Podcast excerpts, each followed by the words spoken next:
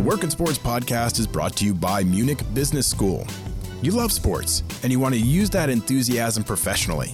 Well, start your international career in sports business starting September 2021 at Munich Business School. The two year international master's program in sports business and communication combines sports management and sports marketing in a very unique way benefit not only from small courses, top lecturers, and top partner universities, but above all else, from excursions and company visits, a real practical project, and their mentoring program with company representatives. This is the type of program I love hands on, seeing and experiencing, breaking out of the traditional classroom environment. Check it out. The sports world is more global than ever, and getting international experience would be amazing for your career. Find out more at Munich business school de slash SBC. One more time Munich business school dot de slash SBC. All right, let's start the countdown. Five, four, three, two, one, zero, ignition, liftoff. Hey, everybody, I'm Brian Clapp, VP of Content and Engaged Learning at WorkinSports.com, and this is the Work in Sports Podcast. A few years back, I was watching a pretty bad movie with Bradley Cooper and Zoe Saldana called The Words. It was predictable, kind of boring, not quite the plot twist they thought it would be, but there was one moment in it that stuck out to me. You see, I'm that kind of guy that tries to find one piece of value in every moment. One thing you can learn, one thing that can change your perception, something. There's something of value out there in every moment. In this movie, Bradley Cooper is a writer. Won't get into all the details, but in one scene, he says to someone else, This is my reading day. Meaning, to be a good writer, he needs to read what else is out there. I heard that and I was like, man, dedicating some time to this idea of absorbing information is really important. So I kind of adopted that philosophy. I don't spend an entire day reading, but I do dedicate an hour of my workday to reading what is out there. Usually long form pieces related to the sports industry, data studies, content techniques. I like being a continuous learner and being open to knowledge. That's how I continue to grow. And you never know where you'll find incredibly important little nuggets of information. For example, I was reading this morning about how Yale is going to offer their most popular online course titled Psychology and the Good Life, which presents a scientific explanation of happiness, to 500 low income high school students for free. A feel good story, right? Well, the more you read, the more interesting it gets. Near the bottom, it says something very relevant to my ears. The course, this is from the article now. The, co- the course, which was developed in partnership with the University of Connecticut and the National Education Equity Lab, with support from the Arthur M. Blank Foundation, will present students with scientifically validated strategies for living a more satisfying life and examine what psychological science shows about how to be happier, how to feel less stressed, and how to flourish more. Now, that unexpected nugget, this is me talking again now, we're off the article. Support by the Arthur Blank Foundation. Arthur Blank, owner of the Atlanta Falcons, making a difference in the lives of people. Maybe that changes my perception of a few billionaire owners. Maybe it changes yours. It's definitely a little nugget of information wrapped up in a story where I wasn't expecting it. Another unexpected nugget in the past few weeks was an extremely informative survey and data report put out by our friends at Prodigy Search. They are leaders in sports recruiting, and they published this great survey in the Sports Business Journal.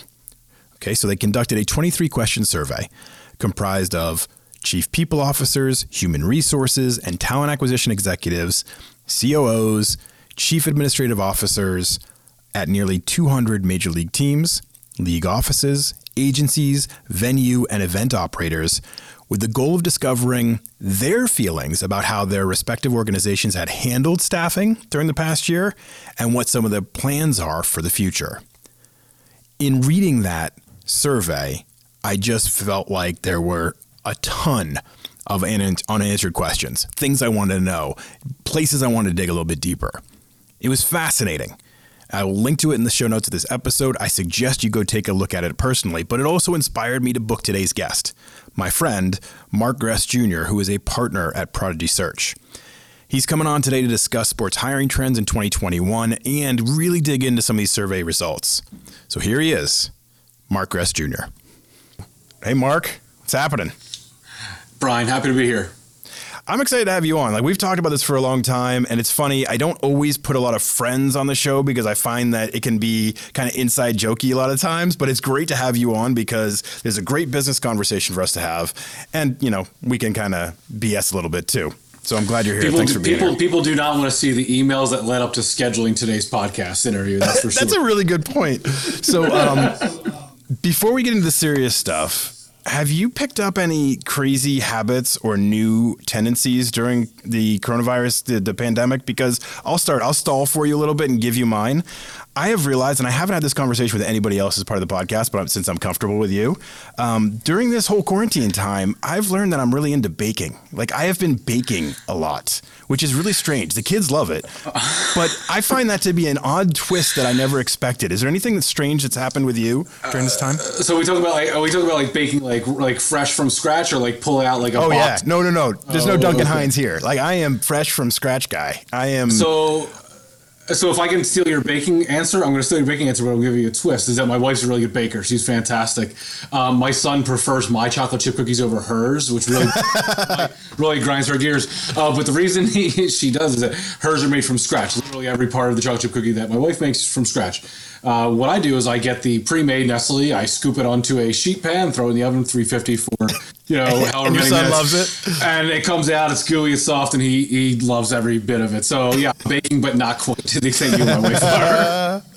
Oh, this is great. Okay, so there are so many topics I want to cover. You guys just at Prodigy Search just released a incredible research report from surveying over 200 different executives and we'll get into all the details of this the survey report. There's so much great information that comes out of there that I think is completely relevant to our audience. But first, let's start with the personal side of things, uh, and and you know the kind of post-COVID reality we're dealing with. So you are a partner at Prodigy Search, major recruiting firm for the sports industry. As a partner, you always have to be thinking about what could happen to your business. Like, what? How would we react if this happened, or what are we going to do if that happens?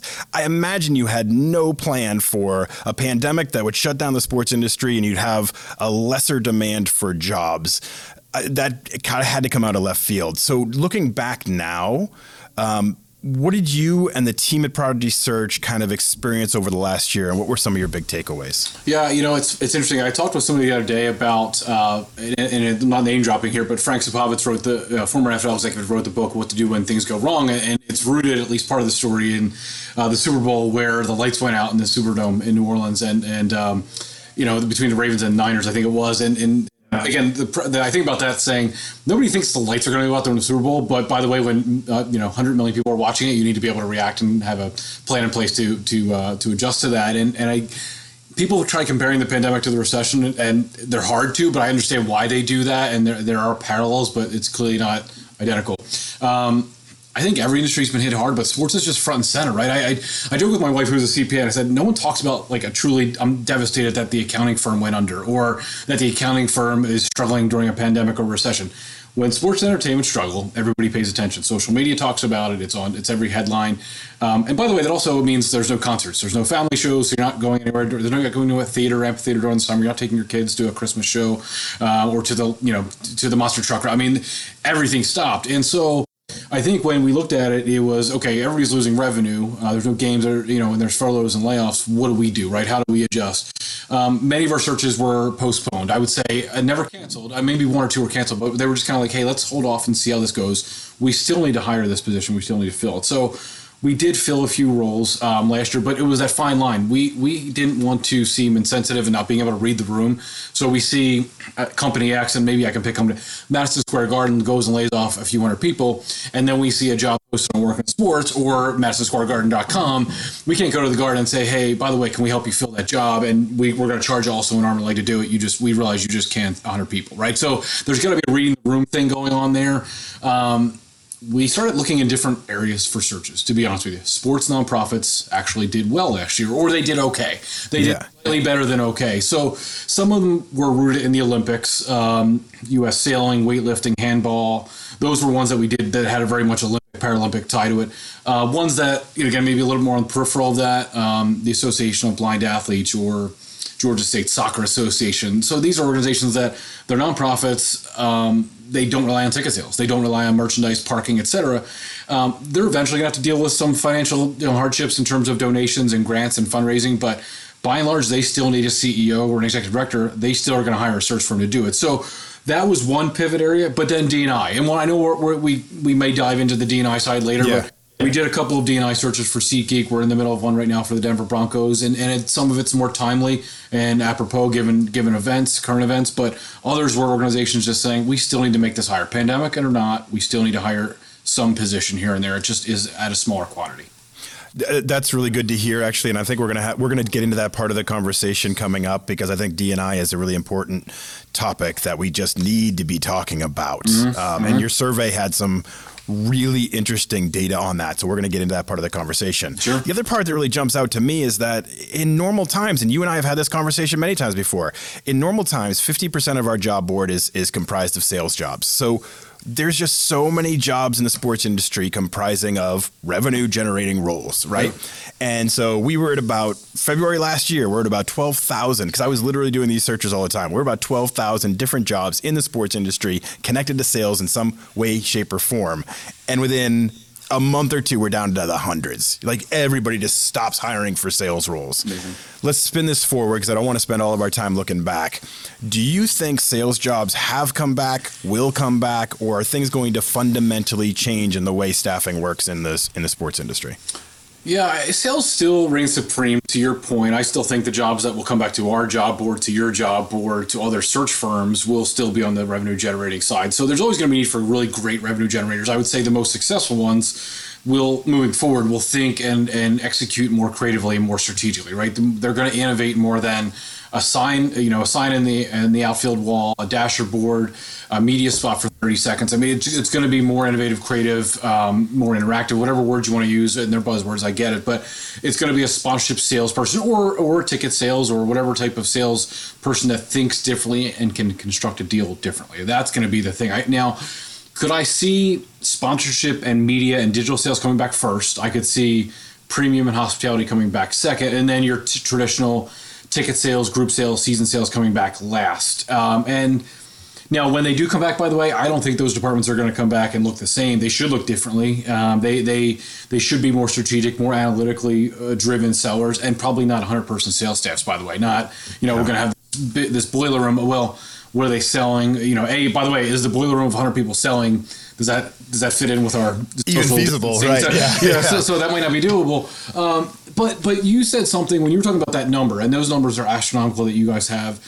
But you made a comment. I think it, it rings true. There are other sales jobs that have nothing to do with what I just mentioned, sponsorship and ticket sales. That I think there are going to still be sponsorship. There there could be sales jobs that tie into other things, right? So other products. And I think about uh, facility hygiene or cleanliness or purification, whatever that is. Um, you're going to need people to sell those, but you're going to need people to work for Clear, right? And, and Yeah. Clear's products and, and do business development for, um, or you know, organizations that want to use, um, you know, again, cat. We'll talk about cashless maybe later in the conversation, et cetera. But what are we doing to have people that can drive revenue that have nothing to do with sponsorship and ticket sales? It's going to be for products that address post-pandemic life. That's, It's really interesting. I, I think this is one of the most fascinating parts because obviously in our audience we deal with a lot of younger people trying to figure out their fit in the industry, and guys like you and me who go talk in colleges all across the country, we give the advice a lot. And I've never had a sales background, but we give the advice a lot that at least I do, and I think you do as well. Is Yeah. that the opportunities are in sales, and getting in with the ticket team and getting in on inside sales is a great way to start. And now that doesn't really exist. It's almost Yeah. like we all have to change our thinking, and I think it's this constant, you know, push and pull of trying to figure out like where is that area going to be for the young people that really is comprising most of the industry. Yeah, you know, it's a tough, and you're right. I mean, that's the old age old thing, right? If you're not going to work your way through an internship, you're going to work your way through ticket sales. That's your entry point in this sport, right? That was always the you know tried and true method, and you know I think it's important for people to follow. Again, you're right. What's hot, what's up and coming, and I know some of these are very apparent. Maybe other ones are not talked about enough about what had success, you know, last year or what may have success moving forward into the coming years. Um, listen, everybody likes esports, gaming, sports gambling, sports betting. Um, you know what's what's succeeding? Out drone racing league had success last year right? Um, i talked about sports nonprofits doing well. Um, you know but venue security venue safety um, health and fan and guest service roles. Um, I joked there was an NFL team early on in the pandemic, and when we're talking about having a, a, a, cleanliness or hygiene person, you know, they they didn't post it at a C level. It wasn't at a VP level. Didn't pay 100, 200, 300,000 dollars. That NFL team posted that job as an entry level. You know, we, we reached out to them. We tried to pitch it as, hey, we can help you do this search, and they yeah. said, listen, this is an entry level job paying probably 30 or 40 grand.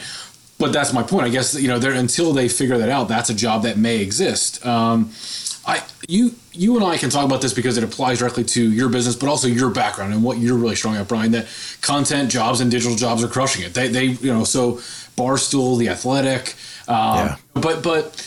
I, I, spoke with a class the other day. You talked about you you do the world tour, right? So you, when, you, when, you, when you speak with classes, you get these professors and, and students that ask phenomenal questions, and Mount makes me pause sometimes. And I say, the most non-traditional areas people don't think about is recreation and fitness. I mean, you know what succeeded this year? Go work at Peloton. Try to get a job there, or a oh my god, yeah, the watches that tell you about your symptoms. They monitor your health. Um, you know, I, but home fitness equipment's done really well. You know what else has worked this year? Tennis and golf. Tennis crushing it.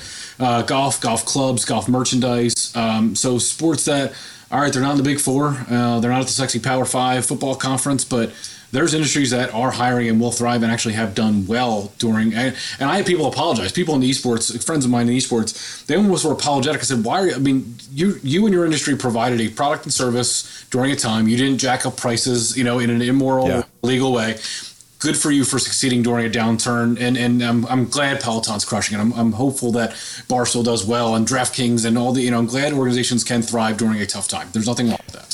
I'm glad Peloton's crushing it too because I bought their stock. I bought their stock back last year at this time. I seriously did. I, am a I'm a big like I know I'm already going off topic, but like I'm a big uh, human behavior guy when it comes to investing or anything of that nature too. And to me, it just made so much sense. It's like everybody's yeah. going to be home. They're going to be looking yeah. for something like this. Their their sales are going to go through the number uh, through the roof. And I'm and I'm yeah. sure that's how a lot of people should be approaching their job prospects too is to say like okay what is in demand right now? Yeah, yeah. and and when we saw and we and to, to your point when you see the sales jobs start to come down something else tends to go up. And in, for us yeah. we saw like you said creative creative jobs you know content creation. And we saw um, big data jobs going up a lot. You know you're seeing a big, big demand for like you said esports but also on the tech side on the business analyst totally. side on the on the big data you know like the, the crunching the numbers and looking for revenue pockets and how to save save more money. And then also on the player side an- analysis, I had um, I had a guest on who was talking about on the player side. You know, so often you can't get the attention of coaches with yep. your data. So now that they didn't have any games, they were all clamoring for more information. How do we improve? You know, so there's so yeah. many different uh, uh, uh, things that popped up and, and improved in this process. And again everybody's been hurt by it. I'm not trying to minimize any of that, but it's yeah. like you have to be creative in looking for where those opportunities may be. And I love your advice on the nonprofits as well. Of course, yeah. Often overlooked. Yeah, it's so true. Um, okay.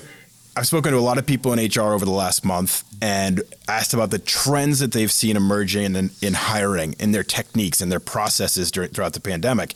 Every single one of them said video interviews are here to stay. The convenience of it, the quality of it, which I didn't even think of. It was so interesting to hear them saying this allows us to give to remove bias. You know, we can ask these questions and have it be prompted and they're responding and everybody gets the exact same experience. I love that kind of conversation in here. But what else have you noticed? Are there other trends in hiring or recruiting that have emerged during the t- pandemic that our audience should be preparing for, or at least aware of, and it may change the way we operate moving forward?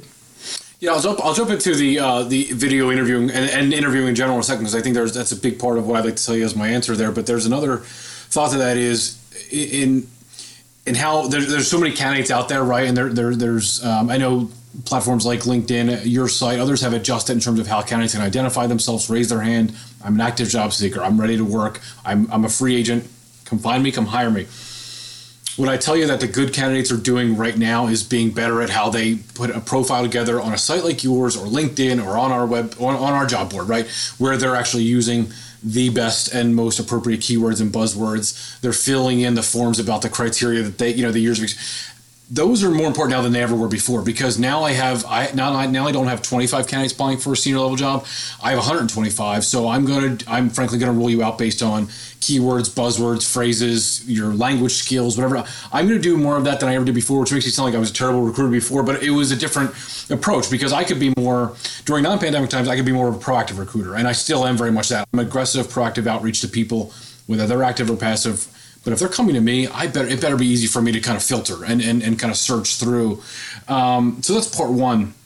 But if I can chime in on the video interviewing thing Please for do, a second, yeah. so so here's the here's, so so we did. I, I think we filled we filled roughly 10 or 15 searches during the pandemic and none had in-person interviews right so so i agree with all the people that you've spoken with all the hr people interviews may change um, it- for maybe not forever but I'll, I'll, they're going to be altered but I, I honestly ask a question back to you and, and, and maybe it's rhetorical do you think the Cowboys or the Lakers or the Yankees are going to hire a VP or a president or a, or a chief marketing officer that we won't eventually want to meet in person, right? So there's kind of that, and again, that's a little bit rhetorical because I, I don't know the answer to it. I don't, have, and I'm not Yeah. sure of it either. But it's hard to believe both parties, um, you know, eventually wouldn't want to meet in person in a safe way. But I, but it's it's different than the handshake. Is the handshake firm? Is the eye contact great? It's you know, listen. What are the in-person interactions like? Is there a fit? Do the personalities match? Um, you know, on the candidate side, right? Um, you know, we, we want them to see the neighborhood, the schools, the real estate. We want to go out to lunch, grab a beer. Um, listen, it's the dating phase of an interview, right? Uh, uh, uh, the recruiting process is still critical. When you're dating, uh, you know, eventually we have to move beyond. Do people still go on Match.com or whatever? Don't don't ask me that. Yeah, so, so I don't know that. Um, but get me in whatever, trouble. No, whatever, those, whatever those websites are, eventually it has to, in, in theory, uh, less catfishing takes place. I mean, we do eventually want to meet people in person. That same thing goes with Yeah. the interview process. Um, now, you you actually bring up a great point, and we've we've talked a lot about this at Prodigy. That I think the the balancing act and the real benefit here is. I could see video interviews replacing phone interviews. I could see Yeah. video interviews replacing multiple rounds of in-person interviews. Uh, so it's a big time saver. It's a big money saver. And in theory, I'd like to hope every search truly becomes a national search to a certain, you know, so we do give everybody kind of a fair chance rather than local candidates only, which, Yeah. which we, you and I have always seen for many years. So. Yeah, and, I- and again, I used to really be against the virtual interview process because to me, personal hiring's always been a very personal thing. Like you said about Yankees, all these big brands, like they're not going to hire somebody for a really important role if they haven't met them, and I agree with that. And I've always felt like these virtual interviews were so impersonal, and you get a prompt, and you have to record yourself, and you only get forty five seconds, and it's like you're taking the entire culture dynamic out of it. And then I I did get a little bit enlightened, you know, and I understood it a little bit better when it was explained to me that they're trying to remove in a lot of cases not only can they scale it easier you can send an email out to somebody and say hey go do this um, they can take those clips and share them with somebody else within the department really easily to a hiring manager or whatever. And at the same time they're removing that that that bias of you know if you're in person with somebody especially in those early phases you may ask one person to follow up you may like the way that one person does this or you may you may ask the question a little bit differently you know like you're totally taking that out of it and it kind of it kind of made me take a step back and say all right i see a value for this in the early phases at least where you're starting to to filter down your list some Yeah, I and I listen, and, and now now what it, what I think it comes down to is people like yourself, people like us. We need to be able to help coach and better train the, the candidate, the job seeker. Um, you put out a lot of best tips, best practices, content that, that is surrounding preparing, you know, the entry level, the mid level, senior level about how to conduct certain things. And the video interview is something we don't always train people on, right? And it's it's as simple as where to look, right? You're looking at the eye of the camera, you're not looking at your notes somewhere else on the page, and it is about volume, backdrop, lighting video interviews can be so awkward and i feel bad for candidates that struggle with they can nail a phone interview and they can really crush an in-person interview but if they're being interviewed and they get nervous anxious the camera throws them i mean it, it also needs to become now again we've been we're 11 months into looking at this the camera and doing zooms and team i hope people are getting better at it because we've heard we've heard candidates just our client will come to us and say man they really bombed that and we're like boy we've met them in person they're polished they're buttoned up they can crush a phone interview but they just get on a on camera interview and they don't know where to look. They don't know how to, you know, the hand motions, you name it. They, it's tough. There's a learning curve. Yeah, for sure. I, I know, like, I mean, like you said, we've done this a lot. We, you and I have been speaking this way eh, for a long time, so you get kind of used to it after a while. Yeah. But I always one of my big pet peeves is I'll go and talk to a college classroom, and ev almo- like 50% of the students will have light behind them instead of in front of them. So their Yeah. face is completely dark and you can't see them. So you have no Yeah. idea what they look like. There's no body language. There's no interaction that way. And I'm always like, get more light on your face. Step Yeah. one, you know, like Yeah. all these little techniques that just everybody's having to get accustomed to. So true. Okay. So let's talk about it from the, the um, candidate side for a little bit. As a recruiter, you're placing important people in important roles. But like you said, I mean, where you used to be targeting 25 people to kind of start your field with, now it may be 125 people that are mm-hmm. interested in that. How do people stand out to you? Like, how do you, how do they get noticed and how do they start to fit in with, you know, what you're looking for at Prodigy Search? What, what, what, how does that process kind of work? Boy, I'm about to give you a big head here. I love talking to storytellers. I mean, I, I honestly, when I interview candidates uh, at any level, you know, whether we're hiring an intern, a prodigy, whether we're placing an executive, whatever the level and where wherever that may be, I want somebody. You know, again, this is kind of interviewing one on one, but I need I need candidates to convey their story to me. They have to share examples. They have to share results. They have to share a thought process. I think, which which again sometimes is missed. Right when there's when there's a problem and action and result, people will tell you the problem. They'll tell you the result. But that meat, that middle part. Well, here's how I got to that. You know, solution uh, and the thinking in the middle there. I, I think that's huge. Right when I review a resume or look at LinkedIn or conduct an interview, it should be all those. Right. It, it shouldn't be a riddle. I should have solved a riddle. It shouldn't be me trying to do a Rubik's cube or pulling teeth to get a problem, an action, and a result about any part of that person's career, right? It, it's frankly should be a little bit easier that because I think at a certain point, I, I think about it this way, right? At a certain point in the search process, whether it's an intern, like listen, when we when, when we hire an intern or entry level or we're placing a senior level executive, you've gone through two or three different rounds of interviews and we're kind of at the now we're at the final stages here. It becomes less about the skill set and the experience because the finalists all have something very similar more or less um, on paper. You know then it becomes about the personality the vision. It's about those certain things that are you know they're not they're hard to quantify sometimes. So i do need to hear stories. I need to hear stories. I need to kind of see again a, a line of thinking a strategy behind it rather than just great your resume says you have 10 years. I'm looking for for somebody that's got 10 years. You're hired. Like there's got to be another kind of step It's so true. I try to tell this to college students all the time too. It's like if you're getting an interview, whether it's, you know, second interview, first interview, third interview or whatever, they kind of know at that point whether you have the skill set, right? They've kind of determined that part because they, you wouldn't have gotten that initial call or that initial interest if you didn't have some of the skills they were looking for to do the job. Now they're trying to figure out who you are. So make sure they know who you are in that process. Let that let that personality come through. Let that charisma come through. It's it's so important. Um, all right, let's get into the research study because the Prodigy Search. I, I love this. I, I'm a I can be a data geek at times. I have no idea how to do it or comprise it or anything like that. But I, I've been staring at box scores all my life. This is like looking at a really cool box score. You know, like getting all the data points. Um, so let's get into this. Uh, it, the the survey is super informative. It really t- touched on so many parts that I think are interesting right now that we need to get answers to. What made you guys and the team at Prodigy Search decide to take on a project like this? You know, we um, we we've been discussing trying to get a pulse from the industry um, about 2020, and then looking forward to 2021. Right, so let's get a pulse on where things stand. Most of what we had heard and what we hypothesized for, for 2021, or what we were looking back in review, were kind of analyzing 2020 was all anecdotal, right? It was phone calls, it was Zooms, it was Microsoft Teams, maybe emails or text messages with friends and placements and clients but there was again to your point there, there wasn't data. It was all just it was words it was stories people were just kind of telling us individually. We weren't getting and I, again i love anecdotal right? I, I think there's mm-hmm. the examples are, are, are critical especially when you're trying to learn from the past and you want to prepare for what's ahead this year. But what was missing was canvassing the entire not the entire industry. We didn't ask everybody and i can certainly tell you why we did that right? But it was getting data it was taking a deeper dive. But then it was sharing that industry, you know, that, that, that data back out to the industry and saying, hey, by the way, here's what we learned. Take it and do something with this. And, and because if we if we look at the trends from the data, we can learn from each other.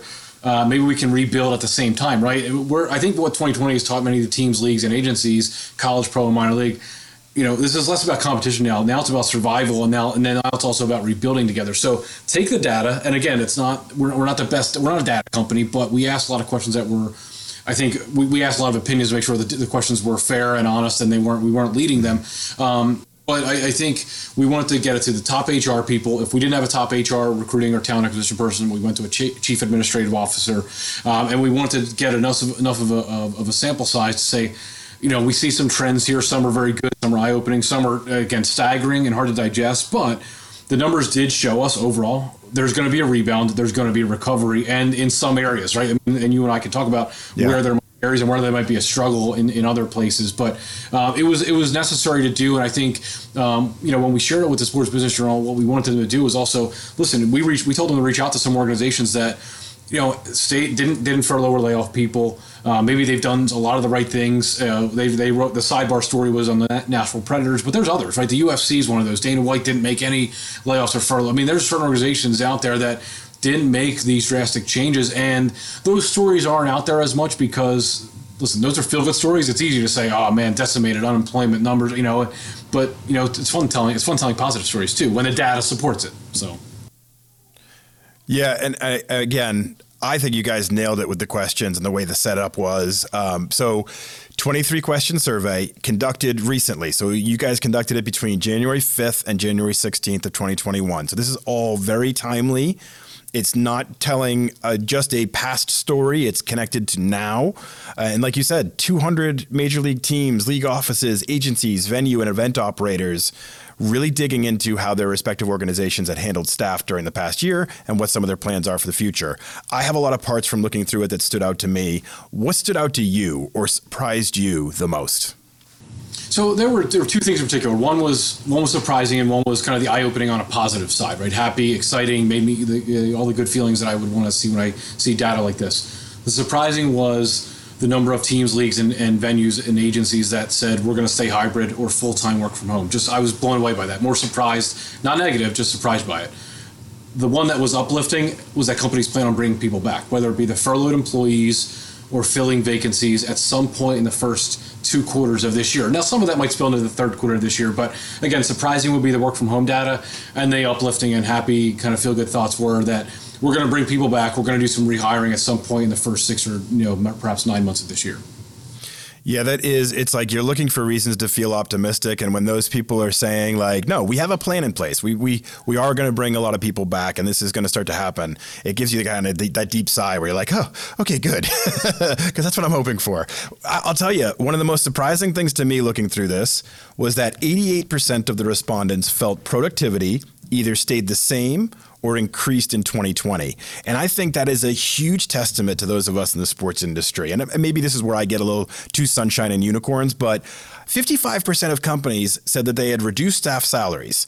Tons of people are getting laid off or furloughed. The pandemic's going all around us. Kids are at home.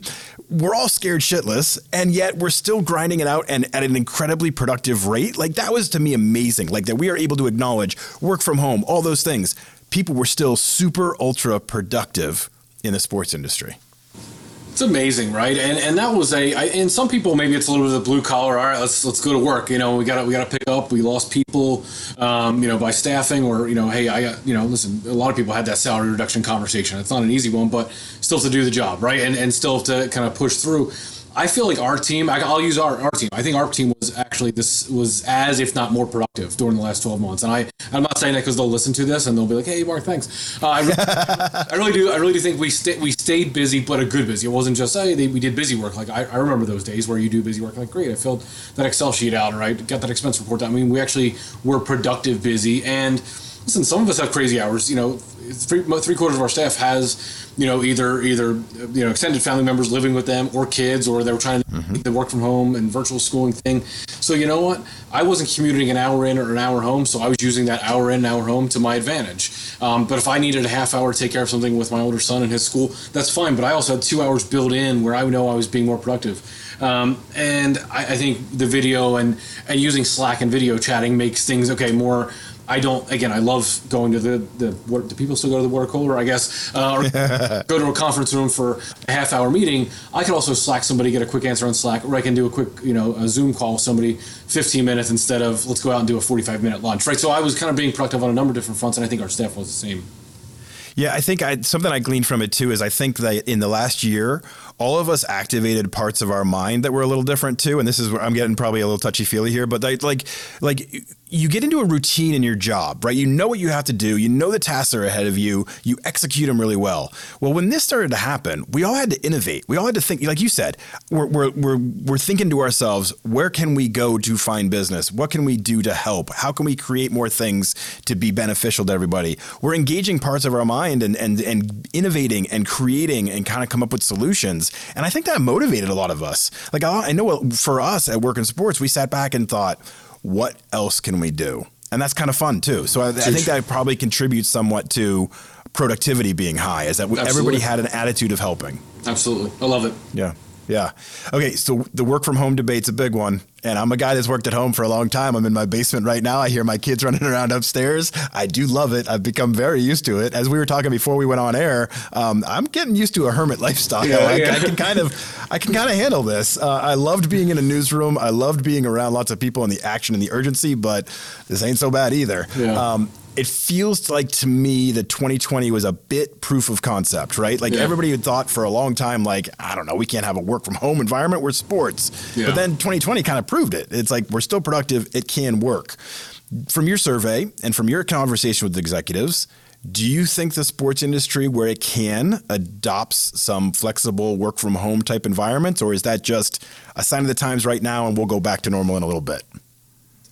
I do. I know. I, I do think. I do think the, the industry will adapt on that front. Listen, everybody's talking about work from home, and, and, the old joke is that this meeting could have been an email. Now it's. I think this Zoom meeting could have been an email or a regular phone call. Maybe you don't need to do a Zoom meeting every time. It could be regular. You know, you have to dial the ten digits and you know pick up the phone. Um, but but I think everyone is proving how how well they can work from home. Um, I, I guess I'm a mix of old school and new school, so I do see both sides of the spectrum there. Do I? I also don't think it's easy working from home five days a week, 52 weeks a year. I do think there are challenges with that. Um, and I'm not saying easy as in, um, again, the routine to your point, uh, not going to the kitchen every uh, you know, every every a few minutes. Um, you know, they're not dressing, you know, not wearing pajama bottoms with a button-up shirt, and you know, um, not that I'm doing, not that I'm dressed that way right now. But I was going to say that's exactly no. what I'm doing right a second. but I think people, I think people do miss their coworkers. I do think people, people miss the environment, and I actually had somebody tell me I couldn't believe this. They miss, they do miss their commute in and home. Right, it's a time to decompress, listen to music, listen to you know sports radio, um, make a phone call. I mean, listen, I use my, I usually sometimes use my phone call. I'll call my brother, call my parents. Uh, I'll make work phone calls in the car ride as well. Um, so I think people do miss some things like that. Um, you know, and listen, technology's allowed us to to be much better at working from home. If we if you would have said ten or twenty years ago, like no, I slow internet speeds. I mean, go down the list of all the things, reasons that that may not have worked perfectly.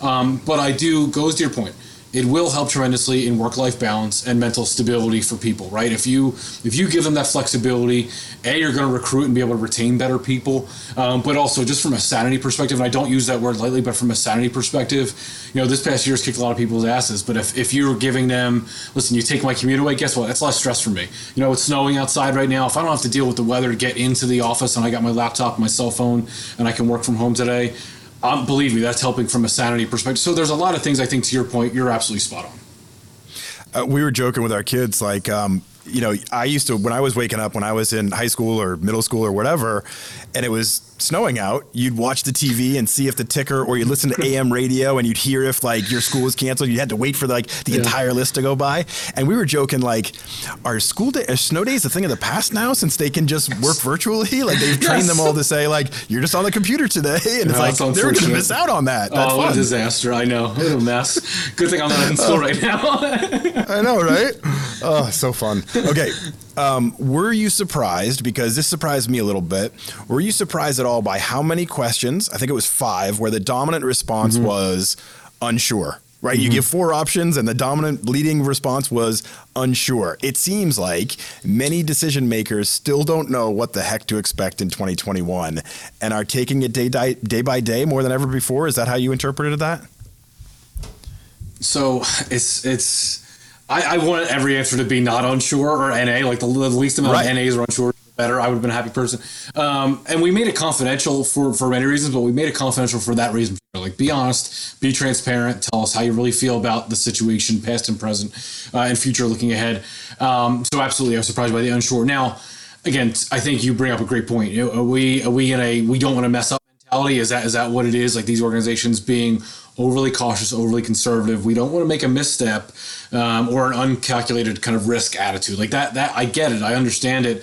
Um, the problem I do think will, will occur is if we're unsure for too long, well, the ones that are ready to, to, to, take a shot, like again, that's hiring, that's whatever. That's um, I spoke with an executive the other day. Uh, he, he's uh, in the NBA. He's a senior ticketing person, and he said, "We're the fine line we're on right now is when do we put out." Our new prices for the next season. When do we send out that one email uh, marketing campaign uh, that we're putting tickets on sale for a limited number of fans? He's like, we're finding that fine line. And and the conversation he and I had was, was what you're saying is but if you wait too long, then somebody else is going to jump in ahead of you and do it, right? And it's not always about being first. It's kind of like your prior world in news and reporting and journalism. First doesn't always mean right. Now, again, mm-hmm. pandemic also can force us to be more proactive and innovative. So I, I wish those unshores were more like definitive and but cautiously optimistic that way rather than I don't know. I, I don't know. I, boggles my mind. Yeah. Yeah, I know. It is. So, it's hard to see and yeah. it's hard to see and, and think like you know the decision makers have to be making decisions yeah. and like you said earlier if if if for our industry and i heard somebody say this to me i think it might have been callie franklin from nycfc she said if if we're not hiring we're not growing and we're not improving and we're not doing those things so you'd like to see more industry people willing to say like yeah we need to open yeah. this back up again this needs to happen soon absolutely uh, so outside of the pandemic, one of the other huge topics in 2020 was diversity, equity, and inclusion. Uh, something I think you and I are both very passionate about.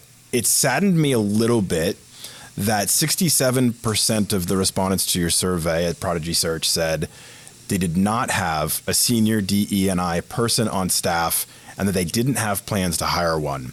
Is that a big miss in your view? Yeah, huge miss. It really, it really is. And now, now that said, I could look at the, at that team or league or agency X, Y, or Z. They don't want to rush it and get it wrong during the pandemic, and I, will give them credit for that. Right? You don't want to um, either not give that person or that department the right resources, the money, the staffing, et cetera. So do you make do you make the wrong decision, right, and not hiring or hiring during a pandemic, but putting somebody setting someone up for failure? Um, maybe that that's crossed my mind.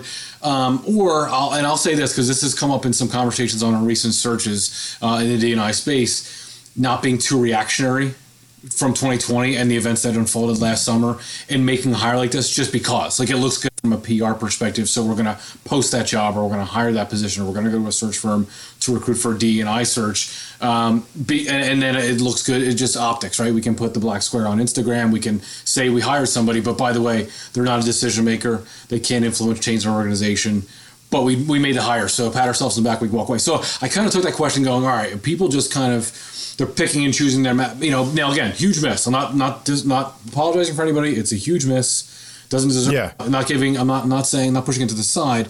Um, if you're, I would say this though. If you're not going to hire, it's, it's kind of off. I'm going off on a tangent here. If you're not going to hire a senior DE and I position, like a singular position, or build out a DE and I department, I actually think many people would see as a win moving forward um, and a, a, big time victory hiring more VPs, SVPs, and C level people that are females or ethnically or racially diverse, right? So it doesn't always need to be a, chief diversity officer job or a VP of D and I. Let's let's just actually do a better job on sales, marketing, finance, HR, legal, etc. Like I think that's that I'd see as another win if we could have that win in 2021. Yeah, I hope it becomes a greater focus and becomes the norm rather than the exception, and that is just something that we start to understand. I mean, I've said this many times on this show is that, you know, I've been in the industry for 25 years, and yet it seems like so many people perceive D, diversity and inclusion being something that's kind of always been around. It really isn't. Like, this is like a five last five years kind of conversation and phenomenon for a good thing. Like it's like this is a good trend. This is something we need to invest more in. This is something we need to be talking about more. And it, and I, and I hope that it continues to grow and improve in the future and then we get better at Absolutely. it. But like you said, real the real action comes from the actual hiring process, right? And the actual inclusion process across all the different departments, not just Absolutely. a singular department. Yeah. Absolutely. So let's finish up with this. Uh, you and I talk to a lot of college students you try to set them up. We try to set them up for success in the sports industry. That's our bread and butter is talking to young people trying to get into the industry. That's something I focus on a lot. It's something that you I've obviously contribute to a lot as well. As the world has shifted, what advice would you give young people right now to set them up for success in new reality in this new reality? Is there anything that jumps out to you that's like this is more important than ever for young people that try to get into the industry? It's uh, it's a question that came up in a recent, uh, in a phrase differently, but a question came up in a, in a couple of recent colleges that I, I did uh, virtual uh, video calls with, and, and and actually a student asked this, so I give the student credit. It wasn't a professor, but they they reframed your question. I'll answer your question, but they actually said, "I'm nervous because when jobs do come back post pandemic or during our recovery here in the next few months or year or so, um, that all those executives and mid level people that were laid off or furloughed, they're going to get hired back first before us entry level people." And there's many different ways that I dissect that, and I said, "Listen, there's that's probably fair and that's probably true and that's a possibility." The other ways of looking at it is we got to focus on your strengths and the things that make you better and, and or, or hireable. Um, and by the way, let's not sugarcoat this. The one area is that also as an level person, you're going to be more affordable. So can I go hire two coordinators rather than one director? Yes, I could do. So there's there's different ways to skin a cat on that answer, but.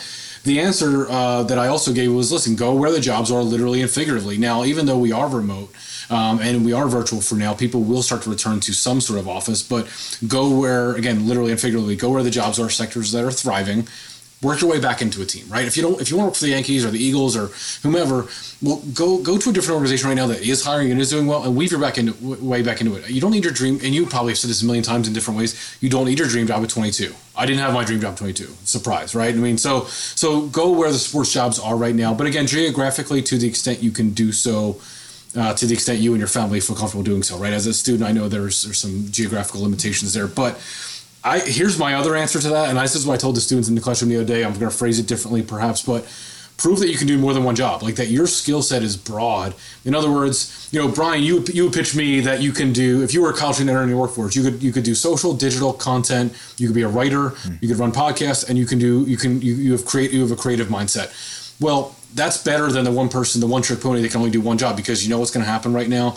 I need I need one person that can do the job of two or three people. Like right now, like that goes on a prodigy. Like we have we have a staff of five. We were a staff of ten pre-pandemic. So you know what? I'm helping once in a while with social. I'm helping once in a while with crafting the HR survey. I'm not just recruiting 40 hours a week. Like surprise, surprise. I'm not. So as an entry level person, prove that you're nimble and can adjust and do more than one job. I love that answer. And I know when I first started out in the industry, that was one of the things that CNN said to us all the time was the more versatile you are, the faster you'll grow. That was just like their mantra, mantra all the time. There is it's never been more more necessary than right now. The more you can do, the more you can bring to the table, the more those skills that you develop that can be beneficial to an organization, the better off you will be. Mark, Absolutely. that is awesome, awesome advice. Thank you so much Absolutely. for joining me today. The research paper I will link to in our uh, in the show notes for this show. I'll make sure we can post it as, as often as many places as we can because it's incredible information. Prodigy Search is an amazing corporation. So thank you so much for coming on and telling us more about your business. No, my pleasure. Thank you, Brian, for your friendship and, and for always being a great partner of ours. Really appreciate it as I mentioned in the intro, I think it's important to be a curious and continuous learner. And by having this conversation with Mark and really digging into this survey, I learned a lot. I explored some different perspectives. I thought differently about some concepts. And I think that's really important. And one of the things we try to bring forward in this podcast, we want to challenge you to think not always just differently, but just think. We just want to challenge you to think about these things and to take on topics and to really get your own point of view around some of these subjects. I really appreciate Mark coming on. Mark's been a friend for a long time, somebody I respect in the industry a lot, uh, and somebody that I've been a part of many panels with and heard his experience before, and I knew you guys would really enjoy hearing from him. So thanks to him for coming on. Please, if you are in, in, in, enjoying what we create as content, we've got over 350 episodes now of this podcast. So many great people that we've interviewed. Please subscribe. Please tell some other friends out there that you think can benefit from this content. Rate, review, all that sort of good stuff. I feel like it's important. Maybe it's not, but it feels good. So get out there. More importantly, subscribe, continue to listen, and share where you can. Thank you for listening, everybody. Thanks to Mark for coming on the show, and I will talk to you all soon.